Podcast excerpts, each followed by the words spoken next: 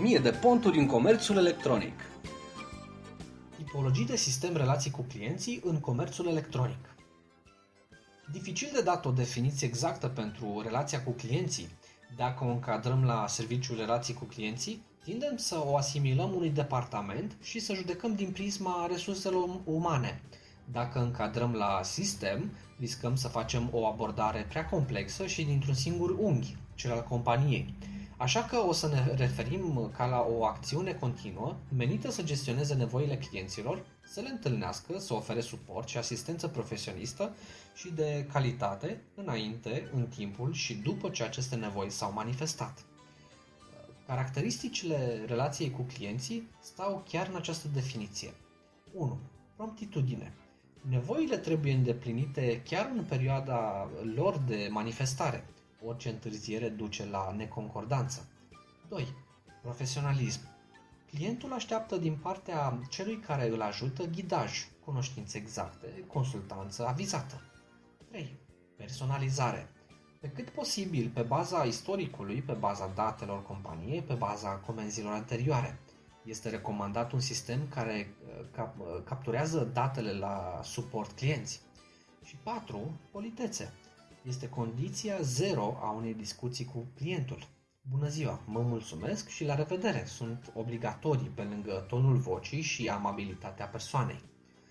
Cum relații cu clienții face parte din eforturile firmei, este normal să funcționeze și un mecanism de colectare date și suport pentru promovare și vânzări.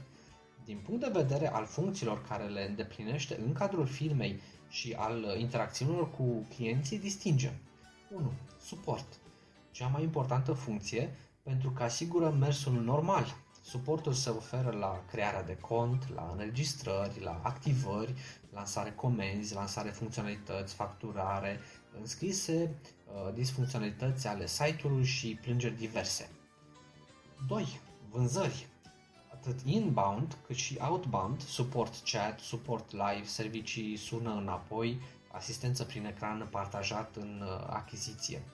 3. Suport tehnic. Gestionează eforturile de sistem, de formulare, aplicații, verificare date, administrare sistem central, updates, etc. 4. Marketing. O continuare a eforturilor departamentului de marketing care face chestionare, sondaje, marketing prin telefon, campanii, newsletter, etc. Orice reacție la aceste acțiuni trece prin relații cu clienții. 5. Raportare. Companiile fundamentează decizii pe baza numerelor. Câte intervenții, de ce gen, câte rezolvate, câte fac referire la calitate, etc. Relații cu clienții, acest termen poate fi manifestat fizic în 3 forme. A. Call center. Serviciul telefonic. Cel mai popular, care poate fi ca mărime de la o persoană până la întregi departamente. Era o glumă cu antreprenorul care își deschide un magazin online și are 2 birouri la care poate ajunge facil cu un scaun cu rotile. Pe unul scrie director și pe celălalt scrie relații cu clienții. Iar el se mută și vorbește din stânga în dreapta în funcție de cum sună telefonul de pe fiecare birou.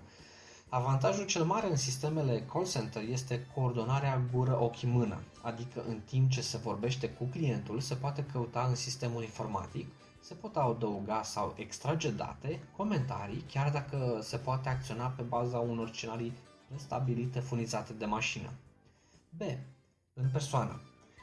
Un serviciu care se regăsește în magazinul la stradă, în general în suprafețe mari. Este evident că discuția personală și calitățile mai degrabă de consultant de produs sunt un mare avantaj, însă cu greu pot fi colectate date în timp real și completarea de formulare pare o activitate din ce în ce mai puțin atractivă pentru clienți. C. Comunicarea scrisă. Atât în timp real, cât și pe baza de schimb de scrisori sau e-mails, sau sisteme moderne electronice care le îmbină și folosesc în plus și alocarea de numere sau tichete. Important aici este timpul de răspuns, pentru că dacă în primele 2 cazuri răspunsul este instantaneu, aici se face apel la răbdarea clientului. Un chat nerăspuns în câteva minute este pierdut și un mail cu un răspuns peste 48 de ore este de multe ori post satisfacerea nevoii. Concluzia. Magazinul online trebuie prevăzut încă de la început cu toate cerințele și mediile prin care acestea ar putea veni. Poate fi folosită o strategie de îngustare a canalelor pentru început, o forțare, de exemplu, doar pentru cereri scrise, însă trebuie să existe o disciplină anterioară a livrării informației la termen. Personal, cred că un sistem de ticketing este potrivit și trebuie gândit direct pe termen lung. Din fericire, soluțiile de SaaS și cloud permit dimensionarea flexibilă cu număr de utilizatori și posturi. Pentru relația telefonică, e bine să fie stabilit un orar și persoana care se ocupă să primească un training avizat înainte. Atât dezvoltatorii informatici, cât și cei care gestionează datele vor fi instruiți în abilitățile de a răspunde în timp și politicos la cereri. Relația cu clienții nu trebuie neglijată pentru că este firul roșu cu deținătorii de bani, iar un client vechi mulțumit este de 8 ori mai ieftin ca și cost decât un client nou mulțumit.